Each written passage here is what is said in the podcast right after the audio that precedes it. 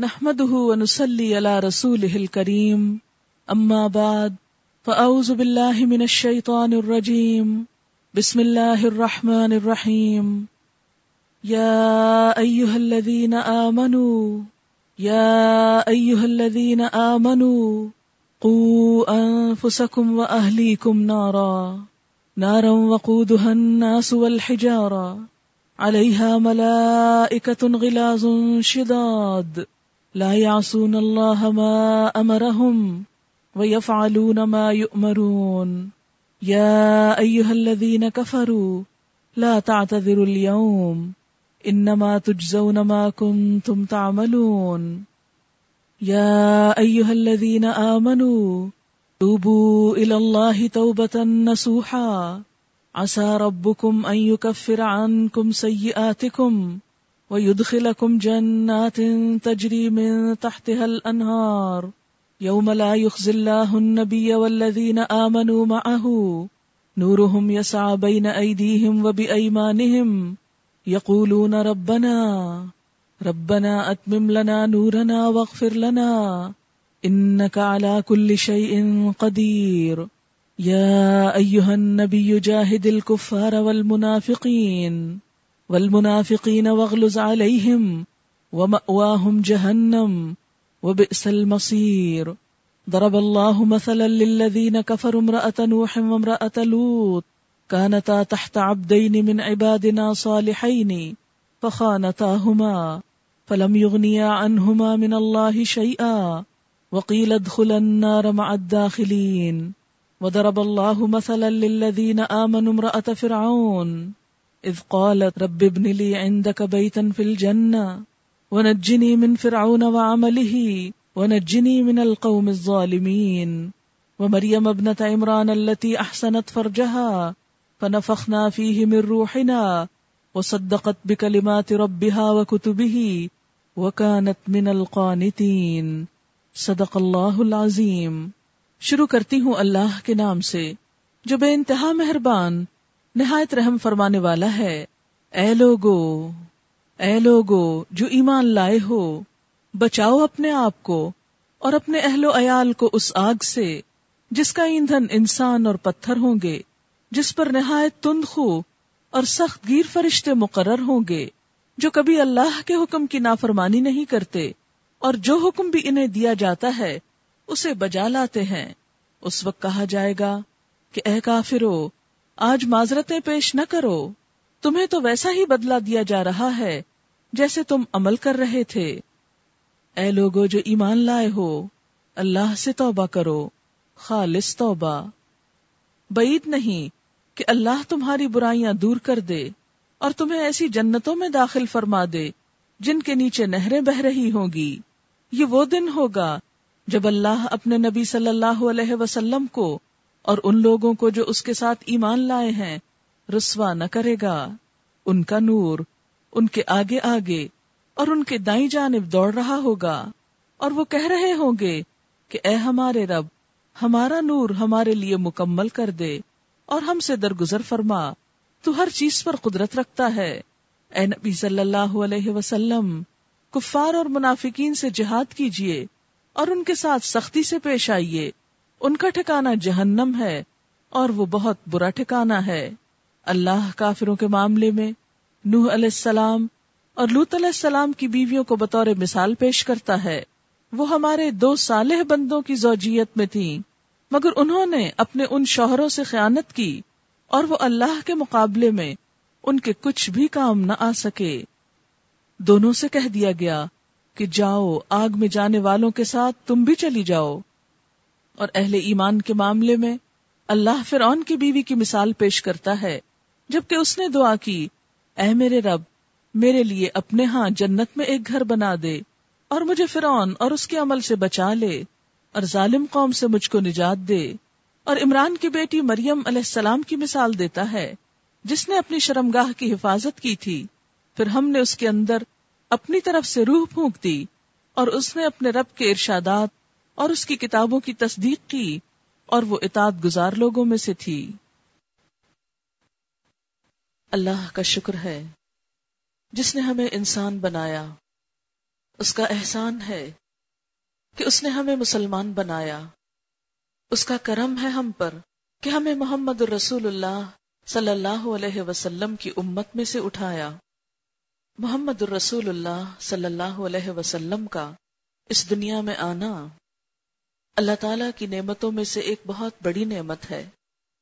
کیونکہ ان کے ذریعے اللہ تعالی نے ہم سب پر اپنی رحمت فرمائی۔ انہیں ہمارے لیے رحمت للعالمین بنا کر بھیجا۔ وما ارسلناک الا رحمت للعالمین آپ کی یہ رحمت دراصل کیا ہے؟ آپ کو جو رحمت بنا کر بھیجا، تو اس کا مطلب کیا ہے؟ حقیقت یہ ہے کہ جو کچھ آپ کے ذریعے انسانیت کو ہدایت اور رہنمائی ملی، زندگی گزارنے کا بہترین طریقہ ملا، وہی دراصل انسانوں پر اللہ تعالی کی رحمت کا سبب بنا۔ قرآن پاک میں اللہ تعالیٰ فرماتے ہیں، لقد من اللہ المؤمنین اذ بعث فیہم رسولا من انفسہم یتلو علیہم آیاتہ ویزکیہم ویعلمہم الکتاب والحکمہ۔ وَإِن كَانُوا مِن قَبْلُ لَفِي ضَلَالٍ مُبِينٍ۔ یقیناً اللہ تعالیٰ نے اہل ایمان پر بہت احسان کیا، جب ایک رسول ان کے اندر انہی میں سے اٹھایا، جو ان پر اس کی آیات پڑھ کر سناتا ہے، ان کا تزکیہ کرتا ہے، انہیں کتاب اور حکمت کی تعلیم دیتا ہے، اور بے شک اس سے پہلے وہ کھلی گمراہی میں مبتلا تھے۔ انسانیت نبی اکرم صلی اللہ علیہ وسلم کی آمد سے پہلے اپنے آپ کو بھولی ہوئی تھی، اپنی زندگی کے مقصد کو بھولی ہوئی تھی، اپنے انجام کو بھولی ہوئی تھی۔ جس معاشرے کے اندر آپ بھیجے گئے، نہ صرف یہ کہ وہ معاشرہ، بلکہ پوری دنیا میں ایک فساد کی کیفیت تھی۔ قرآن پاک میں اللہ تعالیٰ فرماتے ہیں، زہر الفساد فی البر والبحر کہ خشکی اور سمندر ہر جگہ فساد ہی فساد پھیل گیا۔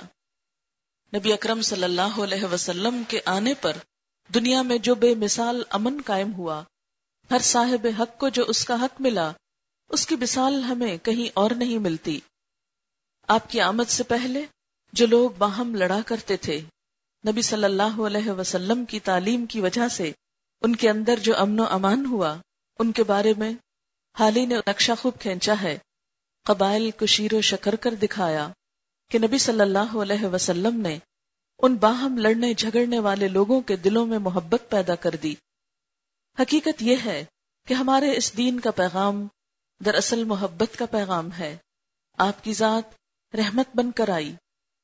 لیکن آج ہم دیکھتے ہیں کہ ہم دین کے نام پر جھگڑتے ہیں۔ آج ہمارے معاشرے میں مسلمان ہوتے ہوئے امن نہیں، ایک دوسرے کے خون کے پیاسے ہیں، ایک دوسرے کی ذات سے خواہ وہ گھر کا لیول ہو، ایک گھرانے کے اندر ہو یا ایک معاشرے کے اندر ہو، سکون اور خوشی نہیں پائی جاتی۔ اس کی بنیادی وجہ کیا ہے؟ اس کی بنیادی وجہ یہ ہے کہ انسانوں کے اندر خود غرضی پھیل گئی ہے۔ انسان صرف اپنی ذات کا بھلا چاہتا ہے۔ انسان دوسروں کے لیے بھلا نہیں سوچتا۔ دوسروں کے بارے میں اپنے دل میں کوئی دکھ اور درد محسوس نہیں کرتا۔ اور اس کی بنیادی وجہ کیا ہے؟ اس کی بنیادی وجہ دلوں میں خدا کا خوف نہ ہونا ہے، اپنے انجام کو بھولنا ہے۔ انسان اس بات کو بھولتا جا رہا ہے کہ اسے اس دنیا کے بعد کسی دوسری دنیا میں بھی جانا ہے۔ اسے یہ یاد نہیں کہ اسے اپنے اعمال کا حساب دینا ہے۔ ایک مسلمان کی پہچان کیا بتائی گئی؟ المسلم من سلم المسلمون من لسانی ہی وہ یدے مسلمان تو وہ ہوتا ہے جس کی ہاتھ اور زبان سے دوسرے مسلمان محفوظ رہیں، انہیں کوئی تکلیف نہ پہنچے۔ آپ صلی اللہ علیہ وسلم نے فرمایا، خدا کی قسم تم میں سے کوئی شخص مومن نہیں ہو سکتا، جب تک کہ وہ اپنے بھائی کے لیے وہ نہ چاہے جو وہ اپنے لیے چاہتا ہے۔ گویا، جب تک دوسروں کے لیے وہ نہ سوچا جائے جو اپنے لیے سوچتے ہیں، دوسروں کے لیے وہ خیر خواہی کے جذبات اور محبت کے جذبات نہ ہوں جو انسان کو اپنوں کے لیے ہوتے ہیں۔ تو اس وقت تک انسان کا ایمان مکمل نہیں ہوتا۔ نبی صلی اللہ علیہ وسلم نے فرمایا، جو شخص اللہ اور یوم آخرت پر ایمان رکھتا ہو، اسے چاہیے کہ وہ اپنے ہمسائے کو تکلیف نہ دے۔ جو شخص اللہ اور یوم آخرت پر ایمان رکھتا ہو، اسے چاہیے کہ وہ اپنے مہمان کی عزت کرے۔ لیکن آج ہم دیکھتے ہیں کہ ہمارے ہی مسلمان معاشرے کے اندر انسانوں کا احترام اٹھتا چلا جا رہا ہے۔ کیا اس کے بارے میں ہمیں نہیں سوچنا۔ ہمیں سوچنا ہے۔ لیکن کس سے؟ اپنی ذات سے، اپنی اصلاح سے۔ کیونکہ ہم میں سے ہر شخص دوسروں کی اصلاح کے بارے میں تو بہت سوچتا ہے۔ دوسروں پر تنقید کرنا بھی خوب جانتا ہے۔ لیکن ہم سب خود کیا رول ادا کر رہے ہیں؟ کیا ہم خود ان باتوں پر عمل کرنے والے ہیں جس کا درس ہم دوسروں کو دیتے ہیں؟ جن باتوں پر ہم دوسروں کو کریٹیسائز کرتے ہیں، کیا وہ کام ہم خود چھوڑ دیتے ہیں۔ جو باتیں ہمیں دوسروں میں کھٹکتی ہیں اور بری معلوم ہوتی ہیں، کیا وہ ہم اپنی ذات سے نکالنے کو بھی تیار ہیں؟ تو جب تک ہم اپنے بارے میں نہیں سوچیں گے، اس وقت تک معاشرے کے اندر امن، خوشی، محبت اور سکون ہو نہیں سکتا۔ اور اگر اس دنیا میں ہم نے پرامن ہونے کا ثبوت نہ دیا، تو ہماری دوسری دنیا کیسے پرامن ہو سکتی ہے؟ جنت پرامن لوگوں کی بستی ہے۔ وہاں انہی لوگوں کے لیے ٹھکانا ہے کہ جنہیں اللہ رب العزت نے جو کرنے کو کہا، وہ اپنا حق چھوڑ کر بھی کرنے کو تیار ہوں۔ ایک حدیث پاک میں آتا ہے کہ اللہ رب العزت نے جنت عدن کو، جنات عدن جس کا قرآن میں ذکر آتا ہے، اپنے ہاتھ سے بنایا۔ اور اس کی کچھ ڈسکرپشن یوں دی گئی کہ اس کے اندر جو برکس ہیں ان میں سے ایک سرخ ہے، ایک سبز ہے، ایک سفید ہے یعنی اس کا کمبینیشن ہے۔ اس میں کس قسم کا آرٹ ہوگا، کیا ڈیزائن ہوگا، یہ تو اللہ تعالیٰ نے کچھ بتایا ہی نہیں۔ بہرحال چھوٹی چھوٹی جھلک ضرور دکھائی۔ وہ اتنی خوبصورت ہے کہ بنانے کے بعد قسم کھائی کہ تیرے اندر کوئی بخیل شخص نہیں جا سکے گا۔ یہ جنت بخل کرنے والوں کے لیے نہیں ہے۔ بخل کرنا کیا ہے؟ اپنی ذات کے لیے سب کچھ سمیٹنا۔ اور دوسروں کے لیے خیر اور بھلائی کے جذبات نہ رکھنا، خیر اور بھلائی کو دوسروں سے روک دینا، اپنے لیے وہ کچھ چاہنا کہ جو خود کو پسند ہو، لیکن دوسروں کو دیتے وقت ان سب چیزوں اور پیمانوں کو بھول جانا۔ اسی طرح اللہ کے رسول صلی اللہ علیہ وسلم نے جنت کے بارے میں ہمیں یہ بھی بتایا کہ وہ بہترین جنت، وہ خوبصورت جنت ان لوگوں کے لیے نہیں کہ جو دوسروں کا حق مارتے ہیں۔ دوسروں پہ ظلم ڈھاتے ہیں، دوسروں کا برا سوچتے ہیں۔ آپ صلی اللہ علیہ وسلم نے جنت کا جو نقشہ کھینچا، اس سے یوں معلوم ہوتا ہے کہ جنت میں جانے والے لوگوں کے دل حسد، نفرت، بغض، کینے اور عداوت سے پاک ہوں گے۔ آپ نے فرمایا کہ جنت میں جانے والوں کے باہم دل ایسے ہوں گے جیسے پرندوں کے ہوتے ہیں کہ ان کے اندر کسی کے لیے نفرت اور حسد نہیں۔ آج ہم سب اپنے دلوں کے اندر جھانک کر دیکھیں۔ اس لیے کہ دل ایک ایسی چیز ہے جس کا جائزہ ہم خود ہی لے سکتے ہیں۔ کیا واقعی ہمارا دل ان تمام جذبات سے پاک ہے؟ سورت اشعرا میں اللہ تعالیٰ فرماتے ہیں، یوم لا ينفع مال ولا بنون الا من اتى الله بقلب سلیم، جس دن مال اور بیٹے کام نہ آئیں گے، مگر جو شخص قلب سلیم لے کر آیا، سلامت دل لے کر آیا محفوظ دل لے کر آیا۔ یہ سلامت دل کس چیز سے؟ سلامت دل لالچ سے، حسد سے، شرک سے، نفرت سے، عداوت سے، دوسروں کو دکھ دینے اور دوسروں کے بارے میں برا سوچنے سے پاک۔ اللہ تعالی کی ذات انسان کے دل کو دیکھتی ہے۔ ایک حدیث پاک میں آتا ہے، اللہ نہ تمہاری شکل و صورت دیکھتا ہے اور نہ تمہارے مال کو دیکھتا ہے۔ کیونکہ شکل و صورت تو اس نے خود بنائی ہے۔ وہ تمہیں ماؤں کے پیٹ میں جیسے چاہتا ہے بنا دیتا ہے۔ یہ تو اس کے اپنے ڈیزائنز ہیں، جس طرح جی چاہا، جس کو دیا۔ اس میں کسی کا اپنا کوئی بھی کمال نہیں۔ لیکن وہ کیا دیکھتا ہے؟ وہ تمہارے دل اور تمہارے اعمال دیکھتا ہے۔ نہ شکل و صورت دیکھتا ہے، نہ مال دیکھتا ہے۔ کیونکہ مال بھی اس کی اپنی تقسیم ہے۔ جس کو جتنا چاہے نوازے۔ چاہے تو اپنے نافرمان بندوں کو، نمرود اور فرعون کو بہت کچھ دے دے، اور چاہے تو اپنے پسندیدہ بندوں کو اتنا بھی نہ دے کہ دو وقت ان کا پیٹ بھر سکے۔ یہ اس کی اپنی تقسیم ہے۔ اس لیے ان چیزوں سے وہ متاثر نہیں ہوتا۔ وہ کس سے متاثر ہوتا ہے؟ کہ انسان کا دل کیسا ہے۔ کیونکہ وہ بندے مومن کے دل میں ہی سماتا ہے۔ انسان کے جسم میں صرف دل ہی ایسی جگہ ہے جہاں پر انسان اپنے رب کو محسوس کر سکتا ہے۔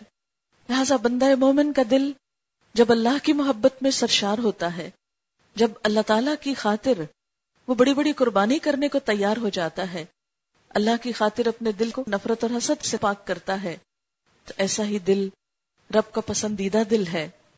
اللہ تعالیٰ قیامت کے دن قلب سلیم کے سوا کوئی دل قبول نہ کریں گے۔ ایسے دل جن کے اندر حسد اور بغض ہو اللہ تعالیٰ کے نزدیک اس قابل نہیں کہ ان کو جنت جیسی اعلیٰ ترین، خوبصورت ترین نعمتوں سے لطف اٹھانے کا موقع دیا جائے۔ اس لیے ہم سب کو اپنے بارے میں سوچنا ہے۔ مثلا اگر ہمارے ظاہر میں کچھ کمی بیشی ہے تو بہت سے لوگ اس کی طرف انگلی اٹھا دیتے ہیں اور سامنے آ کر بتا دیتے ہیں، دیکھو تم ایسے ہو، تم ویسے ہو۔ بعض بزدل ایسے ہوتے ہیں جو سامنے تو کچھ نہیں کہتے، خوشامد کرتے ہیں، لیکن پیٹ پیچھے بہت کچھ کہتے رہتے ہیں۔ اور عام طور پر ہم ایسی ہی بزدلی کا مظاہرہ کرتے ہیں کہ جہاں بیٹھیں گے، دوسروں ہی کے بارے میں کچھ نہ کچھ نفرت اور حسد کا اظہار کرتے رہیں گے۔ حالانکہ ایسا کرنے سے انسان کی اپنی قدر و قیمت کچھ بھی نہیں بڑھتی۔ ظاہر ہے کہ ایک منہ سے جب کسی کے بارے میں برے الفاظ نکلیں گے، وہ زبان، خوبصورت زبان کیسے ہو سکتی ہے؟ پسندیدہ کیسے ہو سکتی ہے؟ وہ دوسروں کے دل میں اپنی جگہ کیسے بنا سکتی ہے؟ اس لیے عام طور پر جب ہم دین کی بات کرتے بھی ہیں تو اپنے ظاہر کی اصلاح کی بڑی بات کرتے ہیں۔ کچھ ظاہری ریچولز کا خوب اہتمام کر لیتے ہیں، کیونکہ وہ سب کو نظر آتے ہیں۔ مگر دلوں کا کیا حال ہے؟ وہ کسی کو نظر نہیں آتے۔ اس کو صرف انسان خود ہی دیکھ سکتا ہے۔ اس لیے اپنے آپ کو پہچاننا، اپنی غلطی کو دیکھنا، اس کو مان لینا، اس کی اصلاح کرنا، یہ سب سے مشکل کام ہوتا ہے۔ اور یہ اکیلے خود ہم ہی کو کرنا ہے۔ اس کی اصلاح جب تک ہم خود نہ کریں گے، اس وقت تک کوئی نہیں کر سکتا۔ ہم بظاہر کسی سے مسکرا کے مل سکتے ہیں، لیکن جو ہمارے دل کے اندر ہے وہ صرف ہم جانتے ہیں۔ اس لیے اللہ تعالی ظاہر پہ نہیں، دل پہ معاملہ کریں گے کہ دل کیسا ہے۔ اسی لیے کیا فرمایا؟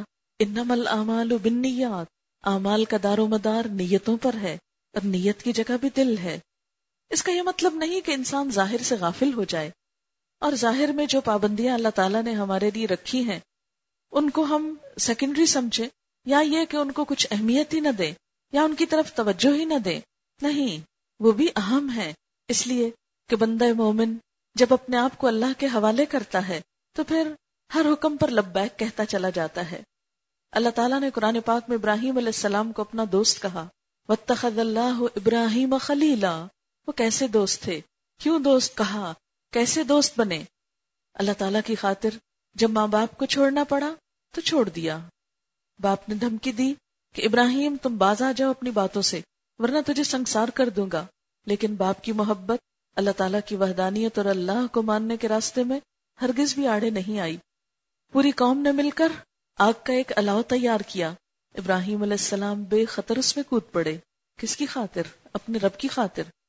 یا اللہ مجھے اس آگ میں جلنا تو گوارا ہے، لیکن تیرے ساتھ ان بتوں کو شریک کر دوں، یہ گوارا نہیں ہے۔ اپنا وطن، اپنا گھر بار، سب کچھ چھوڑ دیا۔ بیوی اور بیٹے کو اللہ کے حکم پر اس بے آب و گیا وادی میں جب بسانا پڑا تو بسا کر چلے آئے۔ اور اس کے بعد جب بیٹا جوانی کی عمر کو پہنچا، اللہ کا حکم آیا کہ اس کے گلے پہ چھری پھیر دو۔ تو چھری پھیرنے سے بھی گریز نہیں کیا۔ یہ ساری ادائیں یہ سب کچھ، یہ ساری قربانیاں کس کے لیے تھیں؟ اپنے رب کے لیے، کیونکہ انہوں نے اپنے آپ کو سچا ثابت کیا، جو کچھ کہا، کر کے دکھایا۔ وہاں صرف زبانی خالی محبت کا دعویٰ نہ تھا۔ آج ہم بھی سب یہ اس بات کا دعویٰ کرتے ہیں کہ ہمارا دل بہت اچھا ہے۔ ہمیں اللہ تعالیٰ سے محبت ہے۔ لیکن اس محبت کا کوئی اثر ہمارے ظاہر میں کیوں نہیں آتا؟ ہماری عملی زندگی میں کیوں نہیں آتا؟ انسانوں کے ساتھ معاملہ کرتے وقت کیوں نہیں آتا؟ ہم دوسروں کو معاف کیوں نہیں کر سکتے؟ ان سب باتوں کے بارے میں ہمیں خود سوچنا ہوگا۔ اسی لیے بنے یہ چند آیات سورت التحریم کی آیت چھ سے بارہ تک کا انتخاب کیا ہے کہ جس میں اللہ تعالیٰ فرماتے ہیں، یا ایوہ الذین آمنو، اے لوگو جو ایمان لائے ہو، کون ایمان والے، میں اور آپ ہم سے خطاب ہے۔ جو زبان سے اقرار کرتے ہو، کس بات کا؟ کہ اللہ ہمارا رب ہے۔ جو اقرار کرتے ہو اس بات کا کہ محمد الرسول اللہ صلی اللہ علیہ وسلم ہمارے رہنما ہیں، جو اس بات کا اقرار کرتے ہو کہ قرآن اللہ کی سچی کتاب ہے، جو اس بات کو مانتے ہو کہ اس دنیا کے خاتمے کے بعد ایک اور دنیا بھی ہے، جہاں اس دنیا میں کیے ہوئے اعمال کا حساب دینا ہے۔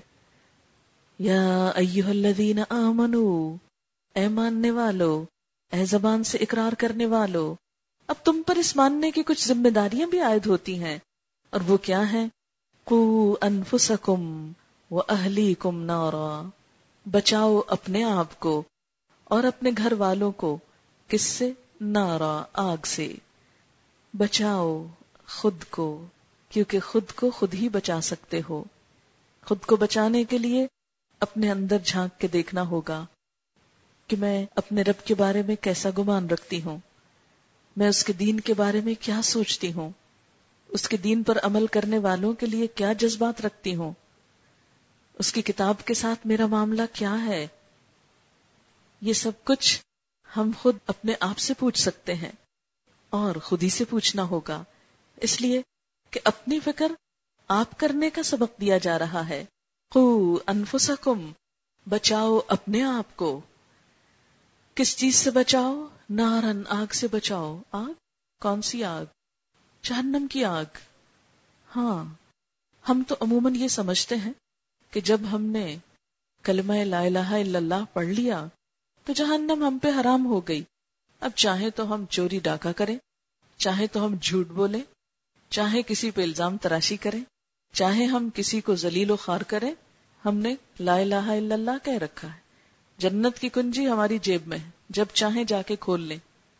اللہ تعالی ہم ہی کو کہہ رہے ہیں یا ایوہ الذین آمنو، اے ایمان کا دعویٰ کرنے والو، قو انفسکم، بچاؤ اپنے آپ کو وہ اہلی کم صرف خود کو نہیں، اپنے بال بچوں کو بھی، اپنے گھر والوں کو بھی، کس چیز سے بچاؤ؟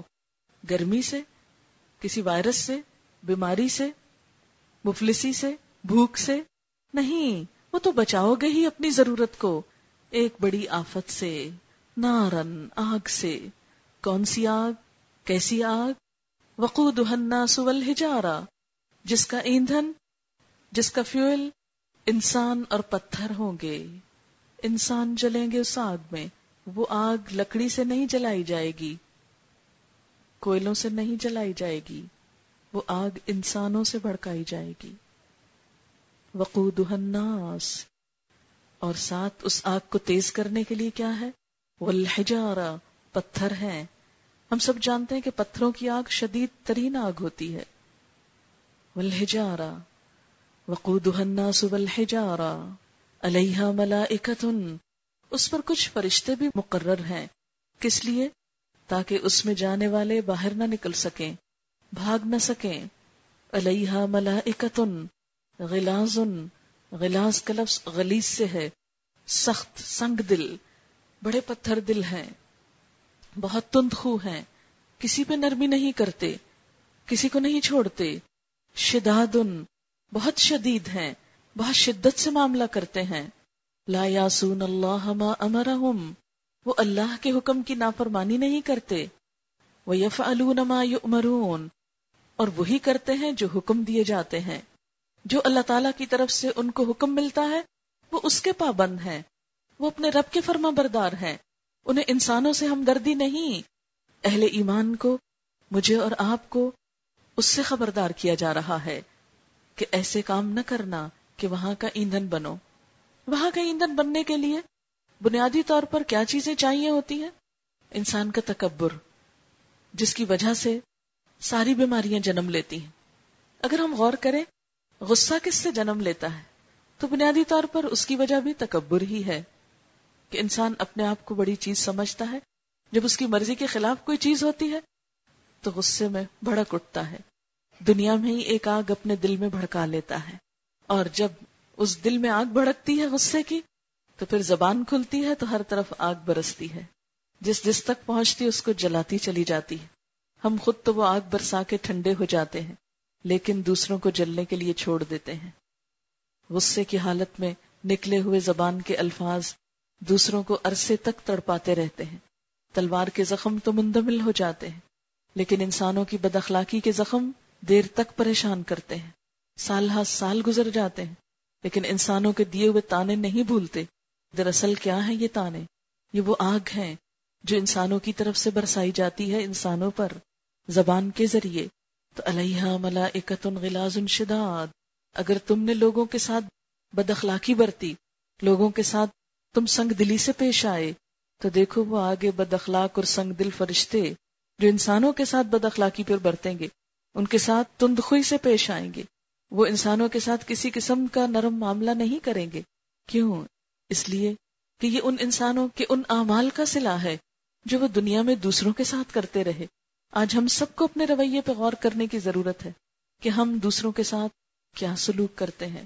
بسا اوقات اپنے سے بڑوں کے ساتھ پھر بھی کچھ لحاظ کر جاتے۔ برابر والوں کے ساتھ بھی اچھا اخلاق رکھنا کچھ مجبوری ہوتی۔ لیکن ہم سب کو اگر اپنا اخلاق پر رکھنا ہے، تو دیکھنا ہوگا کہ چھوٹوں کے ساتھ کیا کر رہے ہیں۔ بچوں کے ساتھ کیسے پیش آتے ہیں۔ ہم یہ سوچ کر کہ بچے تو اپنے ہی ہیں، چھوٹے ہیں۔ ان کے ساتھ جو چاہو کرو۔ اور بسا اوقات سب کا غصہ اپنے ہی بچوں پہ نکال دیتے ہیں۔ اسی طرح نوکروں کے ساتھ کیسے پیش آتے ہیں؟ ان کے ساتھ کیا معاملہ کرتے ہیں؟ کسی انسان کا با اخلاق ہونا اس سے نہیں پرکھا جائے گا کہ وہ اپنے سے بڑے کے ساتھ کیسے معاملہ کر رہا ہے۔ ہم میں سے ہر شخص خود کو پرکھے کہ میں اپنے سے چھوٹے کے ساتھ کیا سلوک کر رہا ہوں، کیسے پیش آ رہا ہوں۔ کو انفسکم، اس لیے کہ خود کو بچانا ہے۔ کس سے؟ نارن، آگ سے۔ اور پھر اس کے بعد آپ دیکھیں کہ یہ تکبر غیبت کا سبب بھی بنتا ہے بیک بائٹنگ کیوں؟ اس لیے کہ جب ہم سمجھتے ہیں کہ ہم بڑے ہیں اور کوئی اور ہم سے آگے نکلنے کی کوشش کر رہا ہے، کسی بھی طرح، تو ہم ہر جگہ بیٹھ کے اس کو بدنام کرنا چاہیں گے، تاکہ وہ آگے نہ جا سکے، جس کو دوسرے لفظوں میں لیگ پلنگ کہتے ہیں۔ کہ کسی کو ترقی نہ کرنے دو، کسی کو آگے نہ بڑھنے دو۔ آج ہمارا معاشرہ کیوں سوال پذیر ہے؟ اس کی بنیادی وجہ کیا ہے؟ خود بھی کام نہیں کرتے؟ اور جو کوئی کر رہا اس کو کرنے بھی نہیں دیتے، اس کو جینے بھی نہیں دیتے۔ یہ رویہ جہاں دنیا کے لیے نقصان دہ آپ دیکھیں کہ اگر ہمارے ہی ہم ملک، ہم وطن ترقی نہیں کریں گے، کیا اس کا نقصان ہمیں کو نہیں ہوگا؟ اگر ہمارے ہی گھر میں ہمارا اخلاق اچھا نہیں، تو کیا اس کا نقصان پلٹ کر ہم کو نہیں ہوگا؟ اگر ہم کسی کے ساتھ بدتمیزی اور بد اخلاقی کا معاملہ کریں گے، تو اس کی محبت کیسے جیت سکیں گے؟ اس کا دل کیسے جیت سکیں گے؟ تو دنیا بھی انسان کی بد اخلاقی کی وجہ سے جہنم ہو جاتی ہے۔ اور اسی کا نتیجہ، اسی جہنم کا دوسرا حصہ پھر آخرت کا جہنم بھی ہے۔ اسی سے بچنے کے لیے کہا جا رہا ہے۔ اور پھر دوسری بڑی ذمہ داری وہ اہلی کم اپنے بچوں کی فکر بھی کرو۔ جو اچھا اخلاق خود اپناؤ گے، وہی تمہارے بچوں میں بھی ٹرانسفر ہوگا۔ آپ دیکھیں کہ بچوں کے عموماً بولنے کا انداز کیا ہوتا ہے؟ وہی جو ماں باپ جیسے بولتے ہیں۔ جیسا ان کو دیکھتے ہیں، ویسا ہی کرتے ہیں۔ چھوٹے چھوٹے کاموں میں وہ آپ کی نقالی کر رہے ہوتے ہیں۔ چھوٹی چھوٹی چیزوں کو آپ سے وہ خاموشی کے ساتھ سیکھ رہے ہوتے ہیں۔ آپ کسی سے بات کر رہے ہیں، وہ کھیل رہے ہیں۔ لیکن دھیان ان کا آپ کی طرف ہے۔ توجہ کا مرکز آپ ہے جو آپ ان کو دیں گے، وہی آپ کے لیے صدقہ جاریہ بنے گا۔ اچھا صدقہ جاریہ بھی اور اگر ان کے اخلاق بگڑ گئے ہمارے ہاتھوں، تو اس کی پوچھ اور اس کا حساب بھی ہم سے ہوگا۔ اسی لیے ہم دیکھتے ہیں کہ اللہ کے نیک بندے مرتے دم تک بھی اس بات کی فکر میں رہے کہ ان کے بعد ان کے بچوں کے ایمان اور اخلاق کا کیا حال ہوگا۔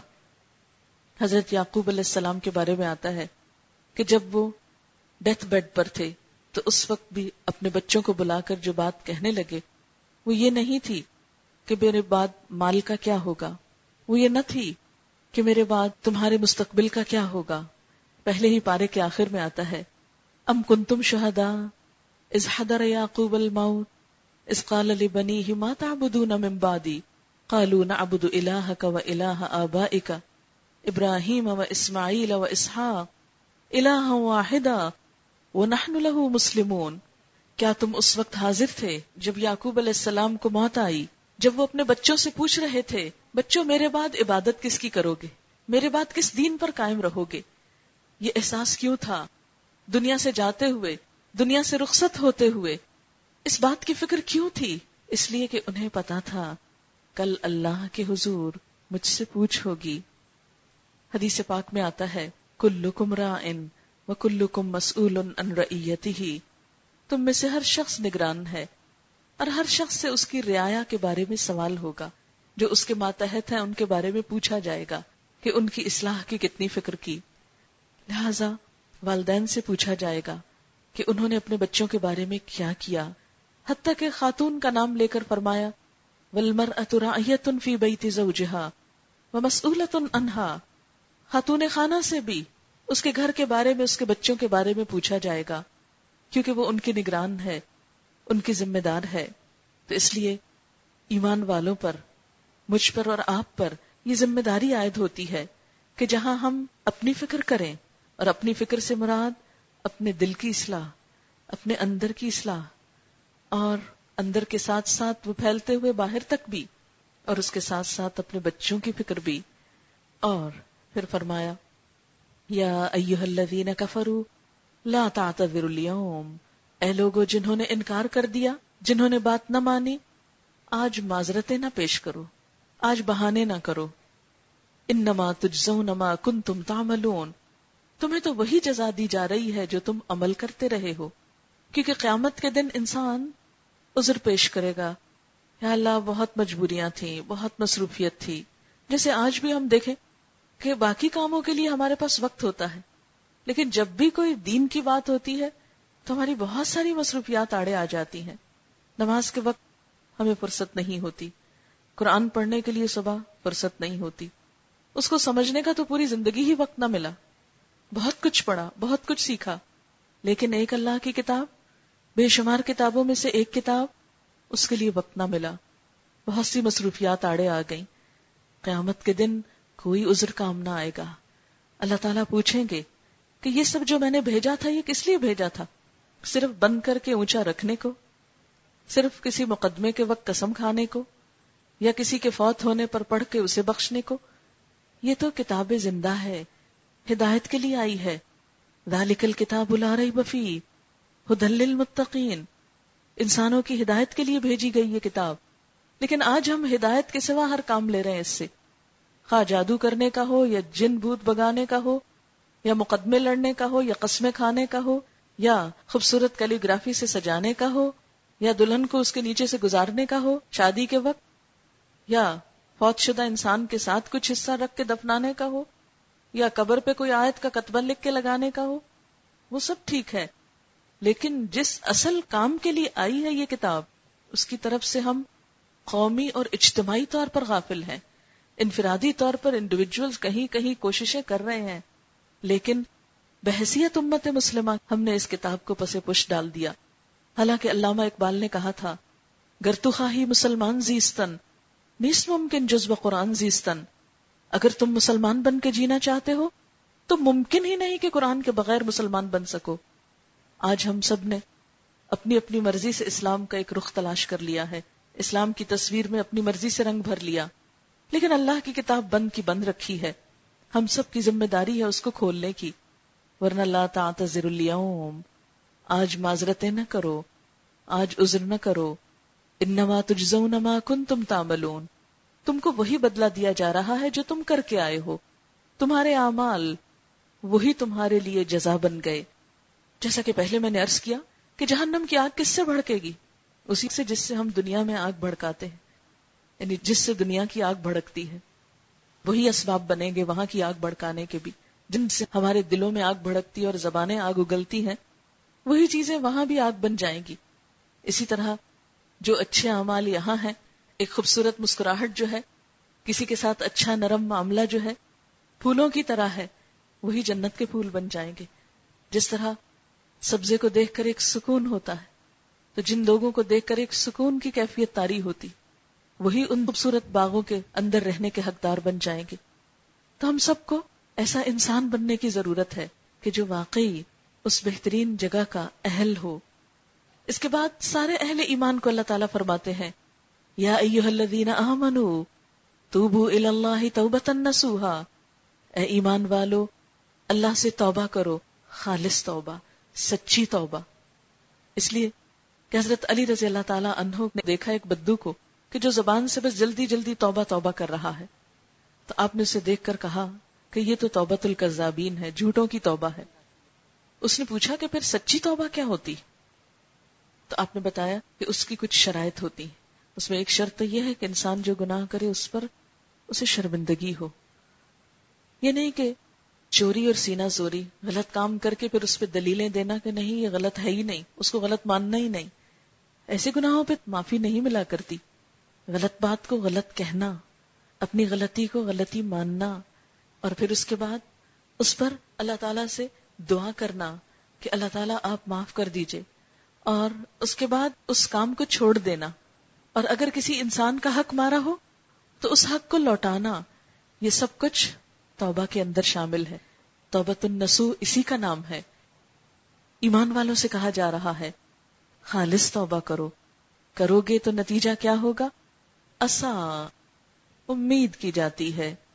ایوکفران کم سیات کم کہ اللہ تعالیٰ تمہاری برائیاں، تمہاری خطائیں، تمہارے اعمال نامے سے دھو دے ساقت کر دے، دور کر دے، ان کا کفارہ کر دے، ان کو ڈھانپ دے۔ وَيُدْخِلَكُمْ جنات، اور ایسے باغوں میں داخل کرے۔ تجری من تحت حل انہار جن کے نیچے نہریں بہتی ہیں۔ یوم لا یخز اللہ النبی والذین آمنوا معہو جس دن اللہ اپنے نبی صلی اللہ علیہ وسلم کو اور ایمان والوں کو رسوا نہ کرے گا۔ نورہم یسا بین ایدیہم و بی ایمانہم ان کا نور ان کے آگے آگے اور ان کی دائیں جانب دوڑ رہا ہوگا۔ یہ کس چیز کا نور ہوگا؟ یہ انسان کے نیک اعمال کی روشنی ہوگی جو اس نے اپنی ذات میں بھی کیے اور اس روشنی کو دوسروں تک پھیلانے کی کوشش بھی کی۔ بحثیت امت مسلمہ، ہمارا کام صرف اتنا نہیں کہ ہم اپنی ذات یا اپنے گھر والوں کی اصلاح کریں۔ ہماری ذمہ داریوں میں سے ایک ذمہ داری یہ ہے کہ ہم اپنی امت کی اصلاح کے ساتھ ساتھ پوری دنیا تک اللہ کا پیغام پہنچائیں تاکہ یہ پوری دنیا امن و امان کا نمونہ بن جائے۔ اللہ تعالیٰ قرآن پاک میں فرماتے ہیں، وَكَذَلِكَ جَعَلْنَاكُمْ أُمَّةً وَسَطًا لِتَكُونُوا شُهَدَاءَ عَلَى النَّاسِ۔ ہم نے تمہیں امت وسط بنایا تاکہ تم سب پوری انسانیت پر گواہ بنو۔ وَيَكُونَ الرَّسُولُ عَلَيْكُمْ شَهِيدًا۔ اور رسول تم پر گواہ بن جائیں۔ اسی طرح ایک اور جگہ پر فرمایا کن تم خیر امتن، تم بہترین امت ہو، اخرجت للناس، جو لوگوں کے لیے پیدا کی گئی ہو۔ تو امت مسلمہ صرف اپنی ذات کے لیے نہیں، انسانیت کی بھلائی کے لیے پیدا کی گئی ہے۔ کن تم خیر امتن، اخرجت للناس۔ لیکن ہم تو ابھی اپنی ذات کے خول سے باہر نہیں آئے۔ ہم تو ابھی اپنی خود غرضی سے باہر نہیں آئے۔ ہم نے اپنے مسلمان بہن بھائیوں کے لیے ابھی تک دل بڑے نہیں کیے۔ تو پوری دنیا کی بھلائی اور خیر خواہی آخر کب کریں گے؟ اللہ کے رسول صلی اللہ علیہ وسلم نے سب کے ساتھ بھلائی کی، دشمنوں کے ساتھ بھی۔ یہ آپ کا اخلاق ہی تو تھا، جس نے غیروں کے دل بھی آپ کے لیے مسخر کر دیے۔ اور آج ہماری بد اخلاقیاں ہیں کہ اپنے بھی غیر ہو گئے، اپنے بھی پناہ مانگنے لگے۔ اس لیے کن تم خیر امتن بحثیت امت ہماری ذمہ داری، اخرجت للناس، انسانیت کے لیے پیدا کیے گئے ہو۔ تمرون بالمعروف، تم بھلائیوں کا حکم دو گے بھلائیوں کو عام کرو گے خیر کو عام کرو گے وتنہون عن المنکر، برائیوں سے روکو گے اور یہ کام کیسے ہو سکتا ہے؟ اس کتاب کے ذریعے، کہ اس کتاب کا نور، اس کتاب کی روشنی، اس کتاب کو دنیا بھر میں عام کیا جائے۔ اب ہم سب اپنی اپنی ذات پر سوچیں کہ اس میں ہمارا حصہ کتنا ہے۔ اس کے لیے ہم کیا کر رہے ہیں؟ ہمیں تو اس بات کا شاید کبھی خیال بھی آیا ہو کہ یہ ہماری ذمہ داری ہے۔ اس لیے کہ عموماً ہم اپنی ذمہ داریاں اپنی ذاتی زندگی تک ہی سمجھتے ہیں۔ خود اپنی ذات تک اور اپنے گھر والوں تک۔ لیکن اس سے باہر نکل کر معاشرے کے لیے اور معاشرے سے نکل کر اپنی پوری قوم اور ملت کے لیے اور ملت سے باہر پوری دنیا کے لیے ہمیں کیا کرنا ہے؟ اس کے بارے میں ہم میں سے کتنے سوچتے ہیں؟ لہذا قیامت کے دن کچھ لوگ ایسے ہوں گے، نبی صلی اللہ علیہ وسلم نے فرمایا، ان کا نور مدینہ سے یمن تک پھیل رہا ہوگا۔ کچھ کا صنعت تک، کچھ کا اس سے کم۔ جو منافق ہوں گے، ان کا نور، کیونکہ وہ جو وقتی طور پر ایمان لائے، ایک حدیث میں آتا ہے کہ ان کے انگوٹھے کے ناخن میں ہوگا، کبھی جلے گا، کبھی بجھے گا۔ ان کو دیکھ کر اہل ایمان بھی خوف زدہ ہوں گے۔ کہ کہیں ان کا نور جو بج رہا ہے ہمارا بھی نہ بج جائے، تو اس وقت وہ کہیں گے، ربنا اتمم لنا نورنا۔ اے رب، ہمارا نور ہم پہ مکمل کر دے۔ یہ جو نیکی پھیلانے کا اور تیرے دین کو عام کرنے کا نور ہم نے جگہ جگہ پھیلایا اور وہ دور دور تک گیا، اس کو آج تو محفوظ کر دے۔ وہ ہم سے چھیننا نہ۔ انسان ہونے کے ناطے جو ہم سے کوتاہیاں ہوئی ہوں، اس کی وجہ سے یہ نور بجھا نہ دینا۔ ان کا اللہ کل شعی ان قدیر۔ بے شک تو ہر چیز پر قدرت رکھنے والا ہے۔ اس تمہید کے بعد اللہ تعالی دو مثالیں ہمارے سامنے لاتے ہیں۔ ایک مثال کافروں کے لیے ہے اور ایک ایمان والوں کے لیے ہے۔ ایک مثال حضرت نو علیہ السلام اور حضرت لوت علیہ السلام کی بیویوں کی ہے۔ وَدَرَبَ اللَّهُ مَسَلَّ لِلَّذِينَ كَفَرُوا امْرَأَةَ نُوحٍ وَامْرَأَةَ لُوتٍ نو علیہ السلام کا نام کس نے نہیں سنا؟ لوت علیہ السلام کا نام کس کو نہیں معلوم؟ دونوں اللہ کے چنے ہوئے بندے، پیغمبر تھے۔ لیکن فرمایا، ان دونوں کی بیویاں؟ کانتا تحت ابدین من عبادنا صالحین۔ یہ ہمارے دو نیک بندوں کی زوجیت میں تھی لیکن انہوں نے کیا کیا؟ فخانتا ہما اپنے شوہروں سے خیانت کی۔ یاد رکھیے کہ پیغمبروں کی بیویاں کبھی بدکار نہیں ہوتی۔ لیکن یہ خیانت کون سی خیانت ہے؟ کہ اپنے شوہروں کے مشن یہ شوہر جس کام کے لیے بھیجے گئے، اس میں تعاون نہیں کیا، اس میں خیانت کی، اس راہ پر نہیں چلی، وہ عہد نہیں نبھایا جو اللہ نے ان کے شوہروں کے ذریعے ان سے لیا تھا۔ خیانت کیا ہوتی ہے؟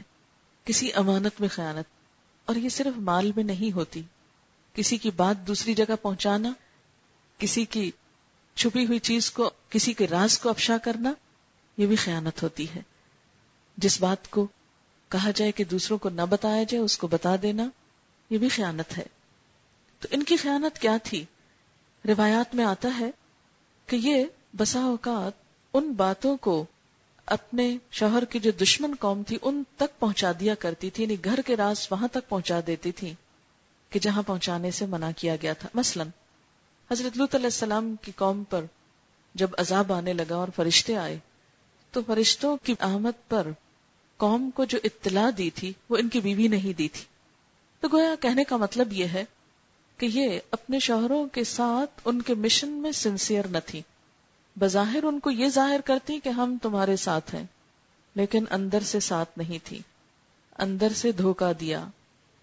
وہی بات پھر وہ دل والی، کیونکہ خیانت کا تعلق بھی دل سے ہوتا ہے، کہ اندر سے ساتھ نہ تھی۔ ایسے رویے کو منافقانہ رویہ بھی کہتے ہیں۔ اندر سے کچھ، باہر سے کچھ۔ اسی لیے ہم دیکھتے ہیں کہ منافق کی علامتوں میں سے کیا ہے؟ کہ جب بات کرے تو جھوٹ بولے، جھگڑے تو گالی دے۔ مومن گالیاں نہیں دیتا، مومن کی زبان سے گالیاں نہیں نکلتی۔ گالیاں دینا بھی منافقت کی علامت بتایا گیا۔ کیونکہ ایمان کی پہچان کیا ہے؟ زبان سے کسی کو دکھ نہ پہنچے، زبان سے کسی کو تکلیف نہ پہنچے۔ بہرحال، انہوں نے جب اپنے شوہروں سے خیانت کی، تو شوہروں کی نیکی، ان کی نبوت، ان کی عبادت بیویوں کو نہ بچا سکی۔ نو علیہ السلام کی قوم پر جب عذاب آیا، طوفان آیا، پوری قوم ڈبوئی گئی سوائے ایمان والوں کے، تو ان کا بیٹا اور بیوی بھی ڈوبنے والوں میں شامل تھے۔ لط علیہ السلام کے گھر والوں کو جب نکلنے کا حکم دیا گیا، تو بیوی بھی ساتھ نکلی۔ لیکن تھوڑی ہی دور جا کر جب بیوی نے عذاب آنے پر پیچھے پلٹ کر دیکھا تو وہیں کی وہیں رہ گئی۔ بار بار قرآن پاک میں آتا ہے، کانت من الغابرین۔ وہ پیچھے رہنے والوں میں سے تھی۔ وہ شوہر کے ساتھ نہ جا سکی۔ اس کے بعد اللہ تعالیٰ ایک اور مثال دیتے ہیں۔ اور وہ ہے فرعون کی مثال۔ کہ فرعون کیسا بادشاہ تھا؟ کتنا اللہ تعالیٰ کا نافرمان۔ اس نے ظلم و ستم کی انتہا بھی کی تو اس کی بیوی حضرت آسیہ بنت مزاحم رضی اللہ تعالی عنہا ایمان لے آئی اللہ تعالیٰ فرماتے ہیں وَدَرَبَ اللَّهُ مَسَلَّ لِلَّذِينَ آمَنُوا امرأة فرعون اس قالت رب ابن لی اندک بیتن فی الجنہ ایمان والوں کے لیے اللہ تعالیٰ فرعون کی بیوی کی مثال دیتے ہیں کہ اس نے اپنے ایمان کی کیسے حفاظت کی۔ وہ فرعون جو عام بادشاہوں کی طرح نہیں تھا، خود کو بڑی چیز سمجھتا تھا۔ قرآن پاک میں آتا ہے کہ اس نے کہا تھا اپنی قوم کو انا رب کو مل میں تمہارا سب سے بڑا رب ہوں۔ خود کو خدا سمجھتا تھا۔ بعض لوگ تو عمل سے خدا بنتے ہیں، لیکن وہ تو زبان سے بھی خود کو خدا کہتا تھا۔ انتہائی ظالم۔ قرآن پاک میں اس کو فرعون ذل اوتاد کہا گیا، کیلوں والا۔